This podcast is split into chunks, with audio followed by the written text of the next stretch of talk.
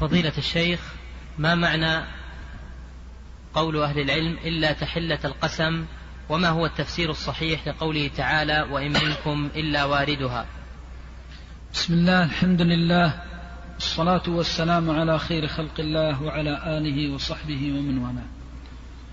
أما بعد فتحلة القسم فإن الله تعالى قال في كتابه وإن منكم إلا واردها. كان على ربك حتما مقضيا. فهذا أمر محتم لا بد منه. يضرب الصراط على متن جهنم. أرق من الشعرة وأحد من السيف. دحض مزلة أي كثير الزلق وكثير الخلل. والله تعالى على كل شيء قدير. فالذي أمشى الإنسان على أرض منبسطة قادر على أن يمشيه. على ما هو أرق من الشعرة وأدق من السيف وقادر على أن يمشيه في الهواء فهو على كل شيء قدير. يمشي الناس على هذا الصراط ويجتاز الناس الصراط على قدر أعمالهم. فمنهم من يمشي كالبرق ومنهم من يمشي كالريح المرسلة ومنهم من يمشي كأجاود الخيل يمشون على قدر الصالحات. والأعمال الطيبات المباركات من الأقوال والأفعال التي مضت فيما بينهم وبين الله عز وجل. وجعل الله هذا الصراط ابتلاء للصالحين وغير الصالحين. فعلى جنبتي الصراط الأمانة والرحم. فلا ينجو من هذا الصراط قاطع رحم أو خائن لأمانة فقاطع رحم وأعظم الرحم عقوق الوالدين فأعظم الرحم حق الوالدين ثم قرابة الوالدين فمن قطع رحمه فلن يمر بهذا الصراط أو على هذا الصراط بسلام. كذلك من خان الأمانة حتى السر الذي يكون بينك وبين أخيك والكلمة التي يأتمنك عليها هي أمانة. حتى النظرة التي تراها من سر أخيك المسلم أمانة. كل ذلك تبتلى به على صراط جهنم على الصراط الذي الذي يضرب على متن جهنم. فهذا الصراط يضرب بعد الوقوف في عرصات يوم القيامة. فإن الله تعالى يأمر العباد ويأمرهم أن يجتازوا وأن يردوا. فيمر عليه الأنبياء والصلحاء والأتقياء وأتباع الرسل وغيرهم. يمر عليه الصالح والطالح. فإذا مر عليه المنافقون فإن الله عز وجل يبتليهم فيعطون النور على ظاهر ما كانوا يخدعون به المؤمنين. فإذا أعطوا النور أمام الناس وكأنهم معهم وكأنهم مع المؤمنين ضرب بينهم بسور فانطفأ نوره نورهم فكبكبوا في نار جهنم. لا يجدون وليا ولا نصيرا في الدرك الأسفل من النار. نسأل الله السلامة والعافية. فكانوا مع المؤمنين يخدعونهم ويتظاهرون بالصلاح معهم فأمهلهم الله يخادعون الله والذين آمنوا وما يخدعون إلا أنفسهم وما يشعرون. نسأل الله السلامة والعافية. فإذا كانوا على صراط جهنم ميز الله الخبيث من الطيب وأظهر الصالح وأظهر الطالح هنالك تبلو كل نفس ما أسلفت. هناك يظهر صدق الصادقين هذا يوم ينفع الصادقين صدقهم. يظهر النفاق ويظهر الرياء ويظهر الصدق ويظهر الكذب وتنكشف حقائق الناس في يوم يبعثر فيه ما في القبور ويحصل فيه ما في الصدور. ووالله ما ضاقت الدنيا على مؤمن مخلص لله بهمها وغمها ونكدها فلا يتوسع ضيقها إلا إذا تذكر مثل هذه الساعات التي يكشف الله فيها حقائق الزيف والكذب والنفاق والغش فيظهر الناس على حقائقهم.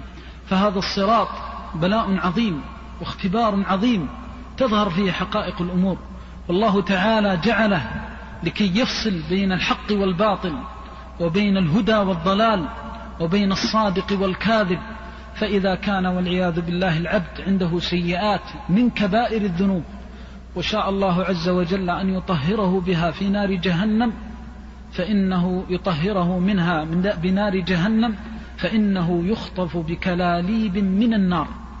وهذه الكلاليب تخطف الناس على قدر ذنوبهم ولكن لا تخطف إلا أصحاب الكبائر. فإن أصحاب الكبائر هم الذين يدخلون النار. وأما أصحاب الصغائر فإن الله وعد باجتناب الكبائر تكفير الصغائر. وعلى هذا فإنه يكون المرور بالصراط. أقسم الله عز وجل أننا نمر عليه. حتى الأنبياء فإنهم يمرون على الصراط وهم يقولون اللهم سلم سلم. دعوى الأنبياء كما في الصحيح اللهم سلم سلم. فلا يستطيع الإنسان مهما كان صالحا. وهذا يدل على أن العبد ينبغي أن يفوض الأمور كلها لله وحده. لا إلى أحد كائنا من كان. يقول صلى الله عليه وسلم يا فاطمة بنت محمد سليني من مالي ما شئت. فوالله لا أغني لك من الله شيئا. فهذا بلاء عظيم وهو بلاء الصراط. فإذا مر الناس عن الصراط كان ذلك المرور على قدر صلاحهم وطلاحهم. فهم على أقسام. القسم الأول الذي يكبكب في نار جهنم والعياذ بالله إما بالنفاق وإما بالذنوب. والقسم الثاني من من يسلم مخدوشا وهو خير من الذي يكبكب في نار جهنم. والذي يسلم وهو القسم الثالث دون أن يخدش فهو على مراتب.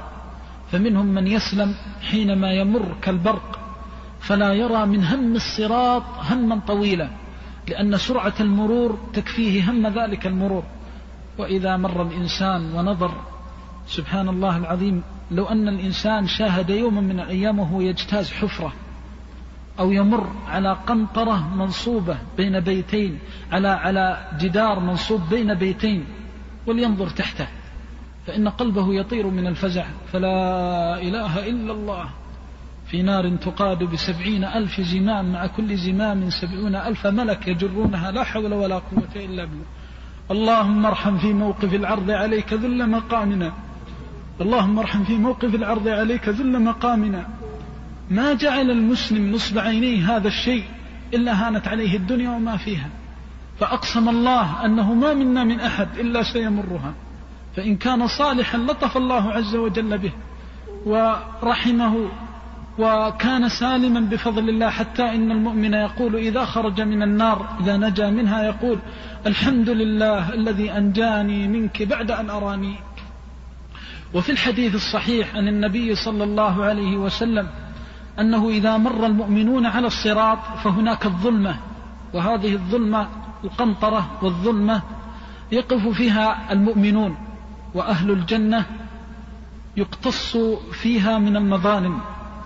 فأهل الجنة الذين بينهم الإحن وما بينهم من الحقوق يحل الله أو يجعل الله سبحانه وتعالى هذا الموضع لإبراء المؤمن من حق أخيه. فيصلح الله ما بين المؤمنين ويقول للعبد ارفع رأسك اعف عن أخيك فيقول يا رب حقي فيقول الله ارفع رأسك فيرى قصورا عظيمة ويرى ملكا عظيما فيقول يا رب لمن هذا؟ ألنبي مرسل؟ فيقول هو لك إن عفوت عن أخيك.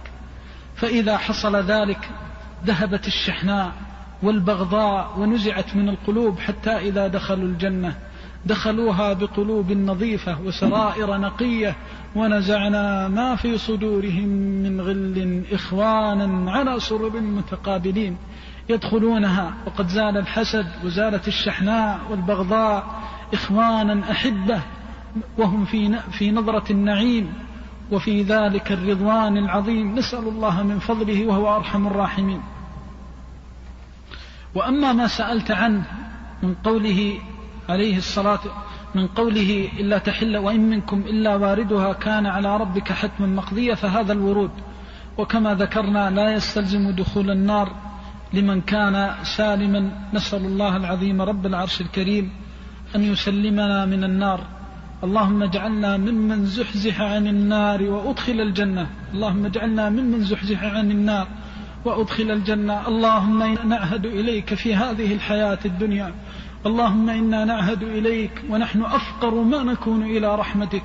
اللهم إنا نسألك بأسمائك الحسنى وصفاتك العلى أن ترحم في موقف العرض عليك ذل مقامنا. اللهم ارحم في موقف العرض عليك ذل مقامنا. اللهم ثبت على الصراط أقدامنا. اللهم يمن كتابنا ويسر حسابنا. اللهم لا تفضحنا يوم العرض عليك. اللهم لا تفضحنا يوم العرض عليك. لا حول ولا قوة إلا بالله. وحسبنا الله ونعم الوكيل. اللهم أنت حسبنا. إذا عظمت علينا ذنوبنا وجلت علينا فضائحنا وخطايانا. اللهم لا حول ولا قوة إلا بك. اللهم نجنا. نجنا يا أرحم الراحمين. لا حول ولا قوة إلا بالله. اللهم لا حول ولا قوة إلا بك. حسبنا الله ونعم الوكيل. حسبنا الله ونعم الوكيل. وآخر دعوانا أن الحمد لله رب العالمين. وصلى الله وسلم وبارك.